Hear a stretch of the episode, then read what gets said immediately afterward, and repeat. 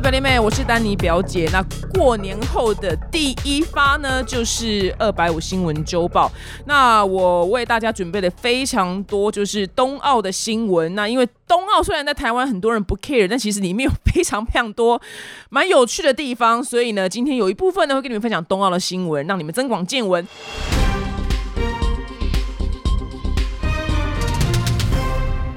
好，首先第一个呢，就是北京的隔离饭店呢，就是一直被靠腰，就是伙食非常的烂。然后有俄罗斯的选手呢，他就是上传了那个他在隔离饭店里面吃的餐点。我只能说，就是我看到那照片的时候，真的就是想说，因为记不记得之前台湾有一次就是有什么移工的新闻，然后。就是爆出那个移工在那个工厂的宿舍，什么就是他们公司的伙食，就差不多是那样的菜色，就是蛮心酸的。因为对我来讲，就是他们是职业的运动员，他们应该要吃很多蛋白质、很多肉。但他 PO 了那个照片，真的是有够心酸。那个排骨，那个排骨是来自一只，就是什么意思？饥饿三十的猪还是饥饿三十的牛？极瘦，然后。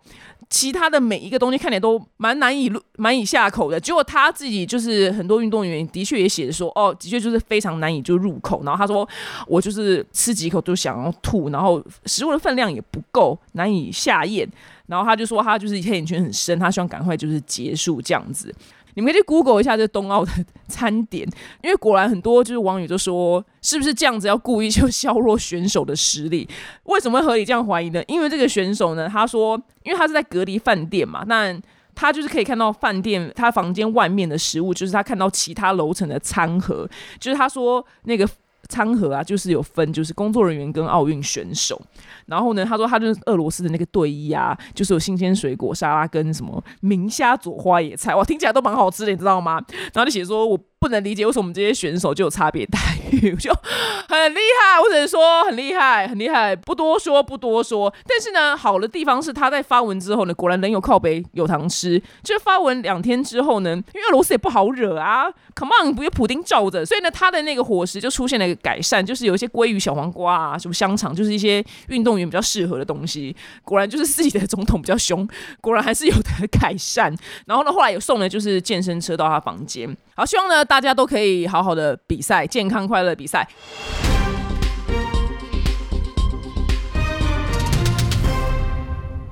好，再来第二则新闻呢。第二则新闻是，就是日本呢有一个就是花式滑冰的王子，就是鼎鼎大名的羽生结弦。然后呢，他在这一次的就是北京冬奥呢，他就是要挑战金牌的三连霸。那在八号的时候呢，就是他一个男生的短曲的时候呢，他就卡到一个洞，所以他第一个跳就要跳四圈半的时候呢，他就是没有跳好。但他后面都非常的完美，所以他总分就是我跟你讲，他是天王。OK，他在我报的当下的时候啦，那因为这。新闻是有时差的，他排名第八，所以他三连霸的那个路呢，有点就是困难这样子。然后呢，我想羽生结弦在日本跟全球的花滑界当中，他是一个比神还要神高的一个地位，就是不要搞他，OK？他是神，他是王子，他不是人，他的血流出来应该就是。冰的颜色，所以呢，他的粉丝们呢，就全球粉丝就在找，就是挖洞的凶手是谁在冰上挖一个洞？那所以呢，就俄罗斯的一个选手呢，叫做莫加列夫先生呢，他就被指控说他的嫌疑最大。然后呢，所以羽生结弦的粉丝呢，就灌爆他的就是社群网站，然后就发出就死亡威胁，搞了这个俄罗斯的这个选手就只好紧急关闭他的 IG 跟 Facebook。那到底凶手是不是他不知道啊？只是运动时候真的是蛮多就是肮脏的事情。然后羽生结弦他，我觉得他风度很好诶，因为他在赛后被访问的时候，他说就是感觉就当时踩到了一个洞，然后他说他就很感叹自己运气不好，感觉被冰讨厌了。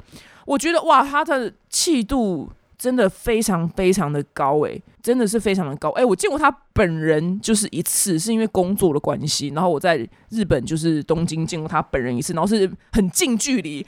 我只能说他老兄，他老兄的皮肤本人就是开过滤镜，他本人的皮肤真的我。见到他，我不想站他旁边，而且他脸真的是有够之小。我想我们任何大部分女生站他旁边，就显得我们自己到底脸可以多么的 huge。我想我本身脸就已经很大，在他旁边，我我根本就是很像被开了什么那种放大的滤镜特效，可不是，是因为他头真的过小，他脸真的是只有巴掌脸，而且他。真的是非常非常精瘦的一个男子，然后他的皮肤真的是我印象非常深刻，他是我此生见过，就是我见过此生皮肤排行榜，就是有些人是第一名，就是那个第一名上面有很多人啊，然后他就是第一名的其中一位，没有，他是第一名的，对，唯二的男人，另外一个是邱风泽。对，另外一个虽然是秋风泽，皮肤有够好，然后另外一位就是羽生结弦。我的老天爷，他代言什么保养品，我一定都是用爬了爬去买，因为太他没有任何的一个毛孔跟一个粉刺，他没有，他是脸上是没有一个毛孔，他的鼻子就是我们最容易有毛孔的地方，他鼻子全都是最紧的那种皮肤，很像婴儿。我真的觉得他是神。那希望他接下来的那个比赛可以顺利喽。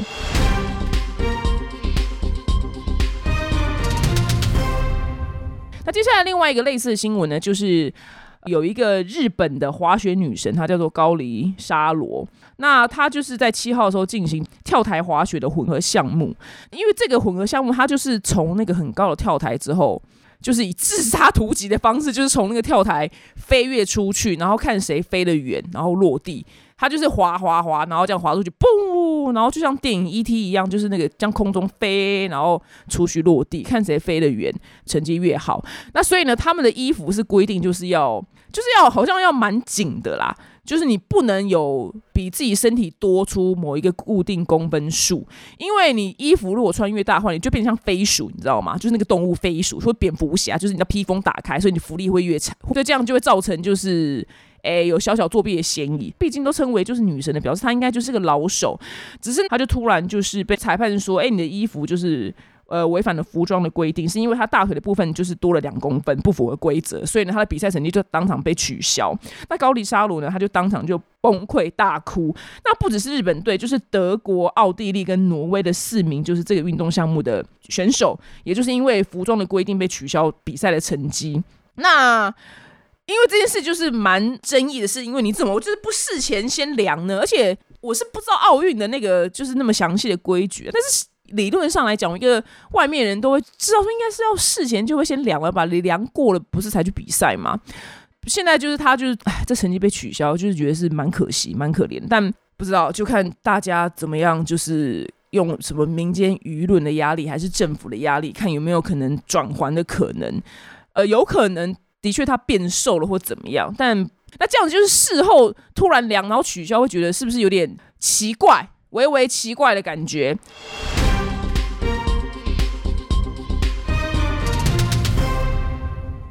那下一则新闻呢？其实也不是新闻就介绍一个人好了。他就是在大陆现在非常非常的红，算是第一红的运动选手，叫谷爱凌。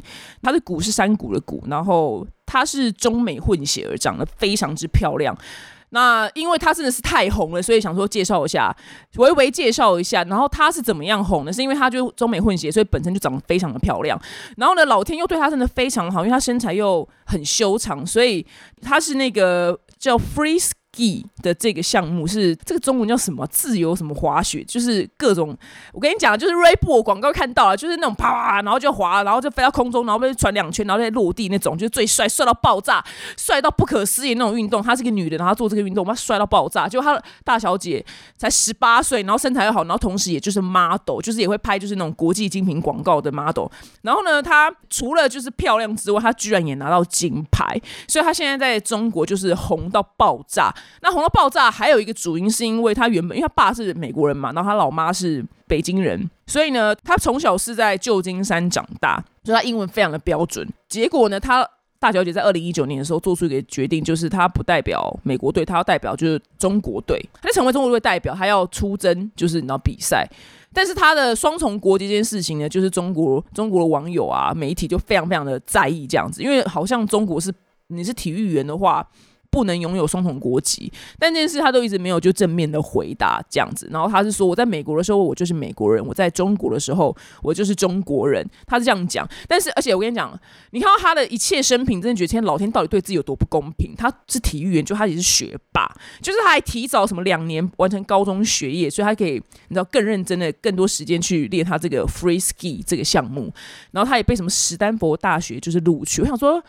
到底上辈子是救了什么？是什么？就长得漂亮，然后体育又超强、超帅，就是帅到爆炸。你看他影片就帅到爆炸，然后又当 model，就是到底有什么他不会？然后又骑马什么之类，就老天真的非常的不公平。所以我觉得大家可以看一下他，然后他现在就是爆红，真的真的非常的漂亮，而且就是一些美女这种冬季的。体育员呐，我觉得很值得。就是我，如果你有跟我一样喜欢滑雪的话，你可以看一下，就他们的造型非常的完美。对，当然他们一定会带妆。那平常我去滑雪的时候，其实我是素颜，真的是不 OK，你知道吗？因为我想说，反正反正那个面镜那么大看不到。但其实面镜的时候拿起来的时候，他们每个都其实带妆的，就是像荷兰的一些美女选手都会。而且他们最流行的事情就是，因为你会戴整个安全帽跟毛毛嘛，其实你身体是包紧紧。他们前面都一定放两根，就是蟑螂须下来，就是你知道日本没那种蟑螂须，但比蟑螂须再粗一点啊，就是因为放两根。两根前面的刘海下来，长的，然后我就看那些美女运动员的照片，就哦，原来这是一个时尚的指标。我前面就要一定要放两绺，对，两绺啊，两缕两绺头发下来，才会是脑冬季运动的时髦。但现在我是用不到。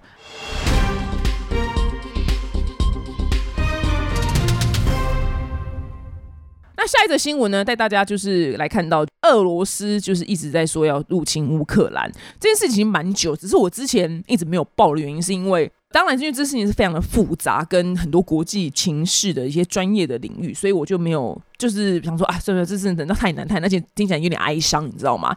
结果后来我直到看到这个新闻才说，哇，总算到我可以讲的时间，因为我一直以来有一个疑惑是想说。因为我每周都是很认真在看国际新闻，然后想说俄罗斯要打乌克兰，嗯嗯嗯，就一直在嗯嗯，然后想说，哎，怎么到底过那么久，怎么哎，怎么还没打？就是想说，哎，怎么这个礼拜一直看到就是俄罗斯就是要飞飞机啊，怎么一直还没打？就是他有什么十万的重兵啊，就到了什么边界，然后各界都非常担心，就是大战随时引爆。然后美军呢，拜登还派了就三千个美军先到东欧就是助阵这样子。那后来呢，现在最近有个专家，华盛顿邮报的记者，他就是指出，他说。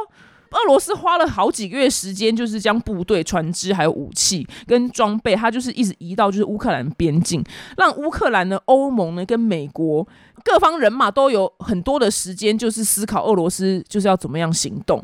就是所以现在开始就是有专家会合理的怀疑是说，哎，那其实俄罗斯是不是根本就没有打就是乌克兰这样？因为如果你真要打一个国家的话，你不会花那么久的时间在那边。我要来哦，有人 coming，我来了，我来打你喽。我要打你了！我要打你！我我要打你！我要打你！就讲很久，你知道吗？因为我已经追这个新闻追好，我不知道有没有一两个月，真的对，好几个月有了。当然是最好是不要打，当然是不要，我不喜欢这种暴力的事情。所以就现在就有专家这样合理的怀疑，这样，那就是还有地缘的政治专家呢，他就是指出，他说，他说乌克兰的版图跟阿富汗就是一样大，他说，其其实你真的要入侵的话。呃，难度蛮高的。那他说，因为叫这个是一个很很大规模的作战。他说，如果俄罗斯真的要打的话，就是是要赶快，就是有点类似像突袭。最近有个电影我看的非常的好看，叫呃在 Netflix 上面有叫做《十三个小时》。那后面的副标有点过长。那是在讲二零一二年的时候，有个就是在叙利亚班加塞这个地方，然后美国大使馆呢就是被当地的不知道反正政府军队，反正就是突袭，就是。真的就突袭，就是突然就是一堆人就是砰冲来冲进大使馆，然后大使就是活活被烧死在大使馆里面。这故事非常的好看，对，所以那些。其实真的要打的话，会真的是蛮像这种状态啦，就是老子要打了，我才不管你，谁跟你讲啊？所以现在大家合理怀疑说，那俄罗斯其实是不是要进行这么大规模作战？那拖拖拉拉就是只会增加就是失败的风险。所以呢，就是有些专家的结论是说，尽管就是俄罗斯重兵就是全部结合在一起，然后那些东西运到那边，但其实没有真的意思要进军乌克兰，蛮有可能的。对，因为譬如说你在职场上面。有些人要害你的话，从来不会说我要害你哦，我明天害你，我明天要阴你，you know，明天要阴你，就是在老板面前阴你，就从来不会有人讲那么直接来，你知道吗？然后最近我朋友，我朋友的公司呢有一个大肥懒猪，就是那女的真的蛮贱的，对，就是她平常自己上班都大迟到，那因为老板不太进公司，她自己上班都大迟到，可能就是迟到半小时。就那天她就突然早到，就可能是因为九点上班嘛，她就九点然后零一分还零二分到。然后呢？结果刚好那天大家还没到，就是开门人也还没到，他就在有老板的群组，就是发讯息给大家说：“哎，就是大家到了吗？怎么门没开？所以你知道老板这样看到就会知道大家迟到，你知道吗？但是平常他是最晚到了，他就是九点半、九点三十五，但上班时间是九点。那大家有没有跟老板打小报告？就他自己有天突然找到九点零二分，就他在群组里面赢大家，你说是不是一个世纪大贱女？我朋友超气，我说我跟你讲，他下次进公司的时候，不对，他下一次九点零五的时候，你就传讯息到有老板群组，说，哎，某某某你在哪里？有一个档案蛮急的，哎，希望你赶快传给我。你还要多久到公司啊？我想一定要应回去，然后一定要应回去，不然这股气懒趴会吞不下去。OK，吞不下去。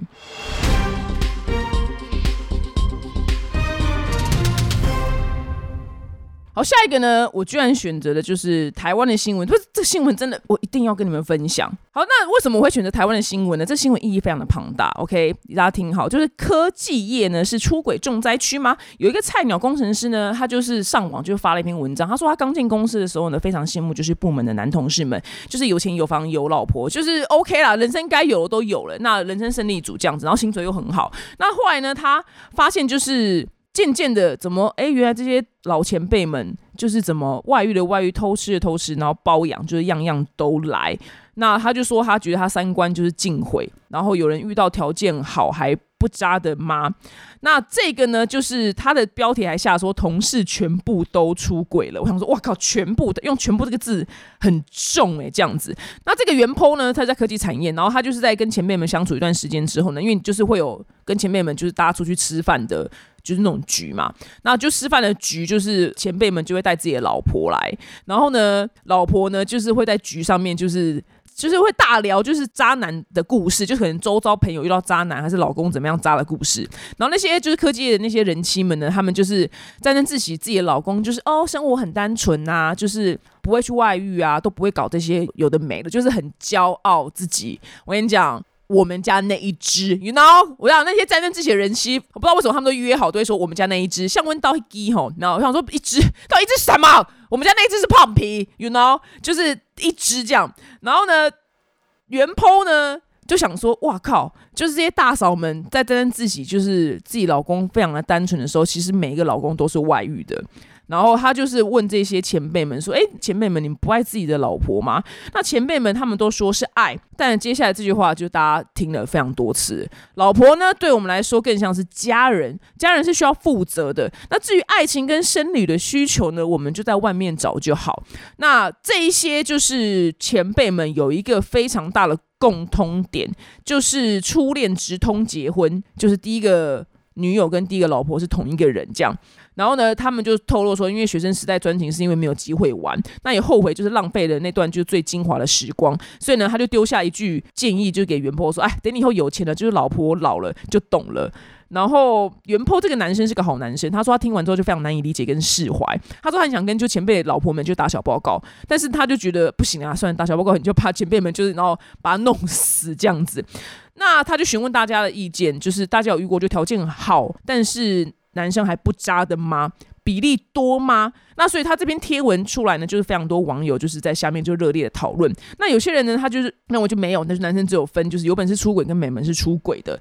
那有些人还留言说，哦，不只是科技业啊，我是制造业经理级以上的呢，有钱的都一样。那也有人打包批评说，他有遇过就是条件好但不渣的男生。他说他身边很多对，有些人就是持正面意见。那这个新闻呢，我个人非常有感，原因是因为我个人非常就是喜欢看到一个人就是因为非常的唱秋，然后其实摔得很惨。因为我真的以前就认识一个人，然后呢，他就。非常沾沾自喜说：“我老公有洁癖啦，他才不肯在外面乱来，好不好？哎，怎么样？你知道吗？哎，两年后，她老公在外面跟一个女的生了一个新的阿哥呢。我们全部就是不是说我们人性化，你知道吗？是因为她没讲她老公的时候，就是一副那种就是怎么讲，就是好像我有结婚，然后。”你们这些没结婚就是低人一等，所以我们才会有这种内心取笑取笑别人的不是善良的行为。我也必须承认，就是这种取笑别人的行为不善良。可是是因为我没结婚哦，他每次就是一副那种，你知道我是人妻，you know，我搞你们一等呀，我老公很爱我，所以我们才会这样取笑他，说妈超爽。我真的好好坏哦！跟我同事们，我以前还是上班族的时候，我跟我同事们真的好坏哦。可是你不能怪我们，因为如果你是一个我喜欢谦卑的人，尤其是在爱情方面谦卑的人，对我跟你讲，你人真的千万不能在我说过很多次，了大自然、爱情跟病毒前面就是要谦卑，就一定要保持谦卑。因为我每一次看到那些就是在爱情里面就是高高在上、唱求沾沾自喜的人，最后下场都超级惨，没有一个例外，没有。那为什么你会说那玩咖呢？玩咖不沾沾自喜吗？玩咖倒是还好，他们在讲就是这些玩的经历的时候，都是呈现一个阐述的状态，他们没有一种妈，你知道超多女生爱我啦，我都那我都不跟他们交往，没有吗？他们。讲没有在这样讲，完全没有。我有跟很多玩咖是朋友，他们在就是阐述玩咖的，就是故事的时候，都是以一个平铺直叙的态度，所以他们没有什么跌很惨的，几乎没有，都蛮平顺，平顺的什么，平顺的玩这样，平顺的偷吃，都是永远都是沾沾自喜的人，然后最后摔很惨。尤其是女生，我觉得你更不要就是一口咬定自己老公不会外遇，或是觉得自己老公生活单纯。No，世界上没有没有这种就是你绝对的事情，因为你没有办法控制另外一个人人品，你唯独能控制的是自己的行为。所以呢，不要对你枕边人的人品这么的有信心。大家就是保持一个。他现在很专情，很感恩他，讲希望可以持续下去的谦卑心情就好。我就是每天以这样的心情就是度日子，我绝对不会沾沾自喜的说哦，我男朋友这么远，然后他都没有乱搞。No，我很感恩他，就是目前都很棒，这样就是对我也很好。不要沾沾自喜。然后再来呢，就是一个我讲过，曾经就讲过，就是。如果你在学生时代就交往一个男人，然后这个男人呢，就是跟你刚刚好也没什么事情，就是没没有得分手，然后你们可能已经就是二十，可能三四岁，我拜托你们，我拜托你就说，我们就先分手，我让你去玩两年。我说真的，因为我觉得真的就是学生时代就直通婚姻的人。他结婚之后，他真的他不甘愿呢，他也玩 Tinder，然后也买春，然后也陆续跟不同的女生是没有到真的外遇，可是就是很常两个人去喝酒，你可以接受你的老公或是男友很常跟另外一个女生两个人去喝酒吗？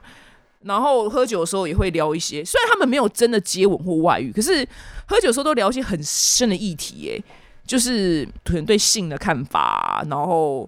心灵层面的事情，就是聊很深，然后喝酒，然后喝到醉，这样我觉得很不 OK。我我是看到亲眼看到我朋友这样，我就觉得学生时期的恋爱直通婚姻，真的永远都不会有好下场，因为他错过了太多太多不同的女人，不同的鲍鱼。对，所以他唉，也是讲到他也是叹气啊，就是他老婆也没有不好哦，是说真的没有不好，什么都很好，但是。唯一就是败在我这个朋友，他没有经历过不同的女人跟不同的鲍鱼，导致他永远永远都一直在寻求一个新的爱情，我觉得不好。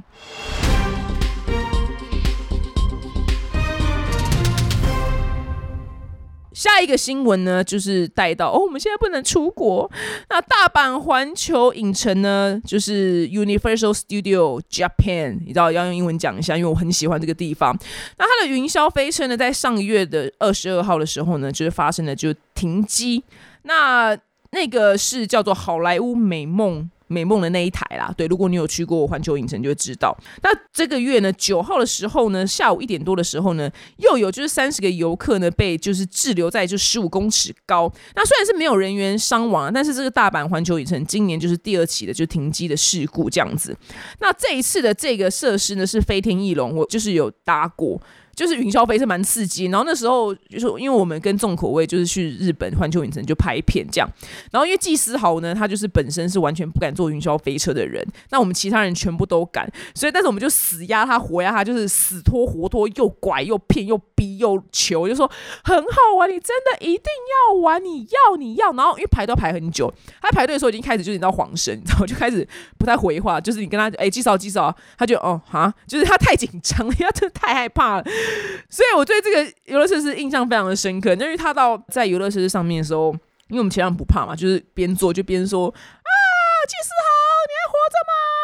技师好，然后技师好就完全就是不回我们，就已读不回，他就是已经进入了涅槃的状态。所以我看到这新闻的时候呢，我就马上就传给技师啊，我说，哎，我们的飞天翼龙，要是是我们卡在上面的话，他说他真的会当场当场尿出来，因为他已经很害怕了。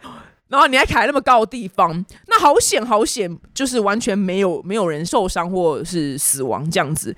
只是我们两个还讨论说，哇靠，万一就是有，因为有些状态是你要他会叫乘客，就是爬那个旁边的那个就是逃生梯，这样一节一节爬下来。我说我没有办法，那个连我都不行，那连我都会怕了，你知道吗？因为上面其实风很大，所以你那个爬升梯你就要抓好，抓超紧的，你才有办法。就你身手要很好。那云霄飞车这个东西呢，在美国之前就看到是真实的事件，有几个啦，对，就是那种头发，就是做类似大怒神的那种东西，然后上去的时候就不知道怎么搞，就头发就卡在上面，所以。讲自己讲的都觉得头很痛，所以你一下来的时候头皮整个被撕烂。呃，有一个女生女孩是活下来了，但是那个照片非常的惨不忍睹。她对，因为头皮整个被掀开，那当然是紧急送医。然后后来各界人士也有马上就是募资非常多的医疗费用来救这个小女孩。那另外一个案例是真的就很凄惨，是当场身亡。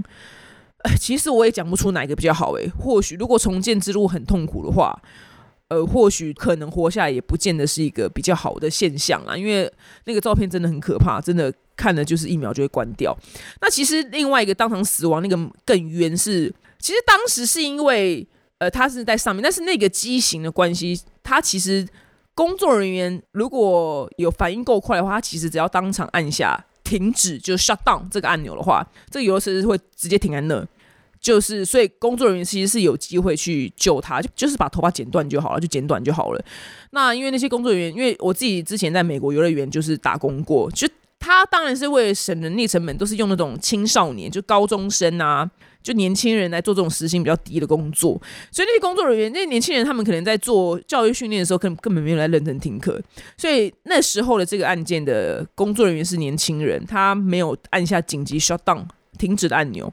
就是真的已经知道他头卡在那，然后等一下要掉，等一下掉，但这个时间可能还有好长的几秒，他就是没有按，所以就活生生的看到他叮，然后那一秒就是啪，整个撕毁头皮。所以在那边告诫大家，你做任何云霄飞车，我建议就是绑低马尾好了，绑最紧的低马尾。对我是说真的，我以后去游乐园玩，我也会绑很紧的低马尾，因为我觉得，而且最好塞到衣服里面，你知道吗？对，我觉得很可怕，就就是真的有好几起这种事情在美国发生，所以你不要觉得不可能。但当然你是做那种不是大陆城内的，就比较还好，比较还好。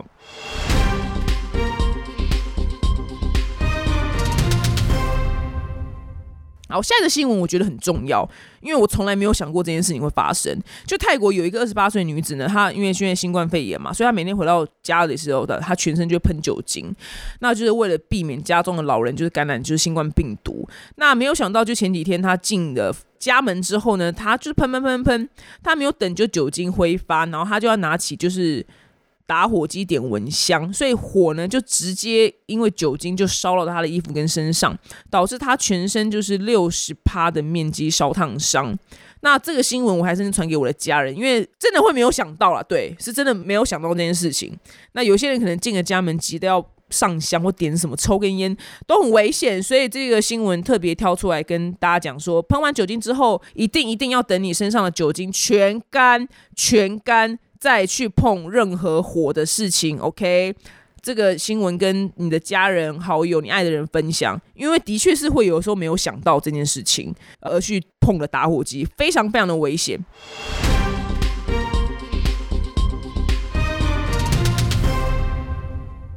一个新闻呢，带你们到纽约。纽约市长呢，亚当斯呢，他就是跟着纽约市的公立医院呢，他就在七号时候宣布，就是全纽约市的六家就公立医院呢，就是将扩大就什么健康生活医疗的服务项目，那就是帮助就是慢性病者呢改变自己的生活，然后就让这样子呢缓解自己的病情。所以呢，他们要为就是病人就提供素食。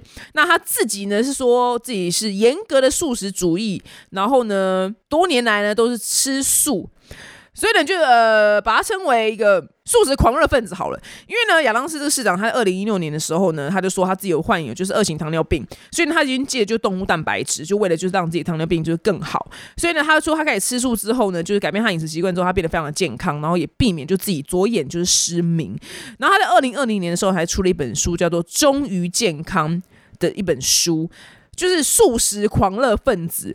然后呢，说自己对动物的食物呢不会有任何的胃口。结果他老兄呢，就是在最近采访的时候呢，就说哦，转为就是素食者，就是的确救了我的命，我也立志呢成为就是一个百分之百的素食者。呵，我希望呢自己呢有志成为就是素食者人的偶像榜样。但是像我说的，我有不完美的地方，那就是我有时候会吃鱼。哇，全部人听到就滑倒，想说，哎，贾玲走嘛，真笑哎，在哦，就就一个素食狂热粉子。OK，好，就像是嗯。假使好了，有那种就是就是两性专家，非常的厉害，非常的深恶痛绝，就是外遇啊，婚姻中外遇或者怎么样，哎，大家不要外遇，就是婚姻是个很美好的这样神圣的经营，然后觉得自己外遇，你知道吗？就带着这样的状况。他说纽约市市长这亚当斯真是搞林中妈真笑，你知道吗？但是又觉得他好像蛮老实的，就觉得他的粉丝们就是你知道。追随他而成为就素食狂热者的粉丝们，看到这段话应该就退战吧，退战退追踪吧，然后把书烧了。想说你你把林中骂整笑哎，所以我觉得这些人都很有趣啦。就是他明明是一个什么东西狂热粉，然后就自己根本就没做到，就把林中骂整笑哎。好了，以上呢就是我为你们挑选的本周的二百五新闻周报，也希望呢你们开工都愉快哦。我们下次见，拜拜。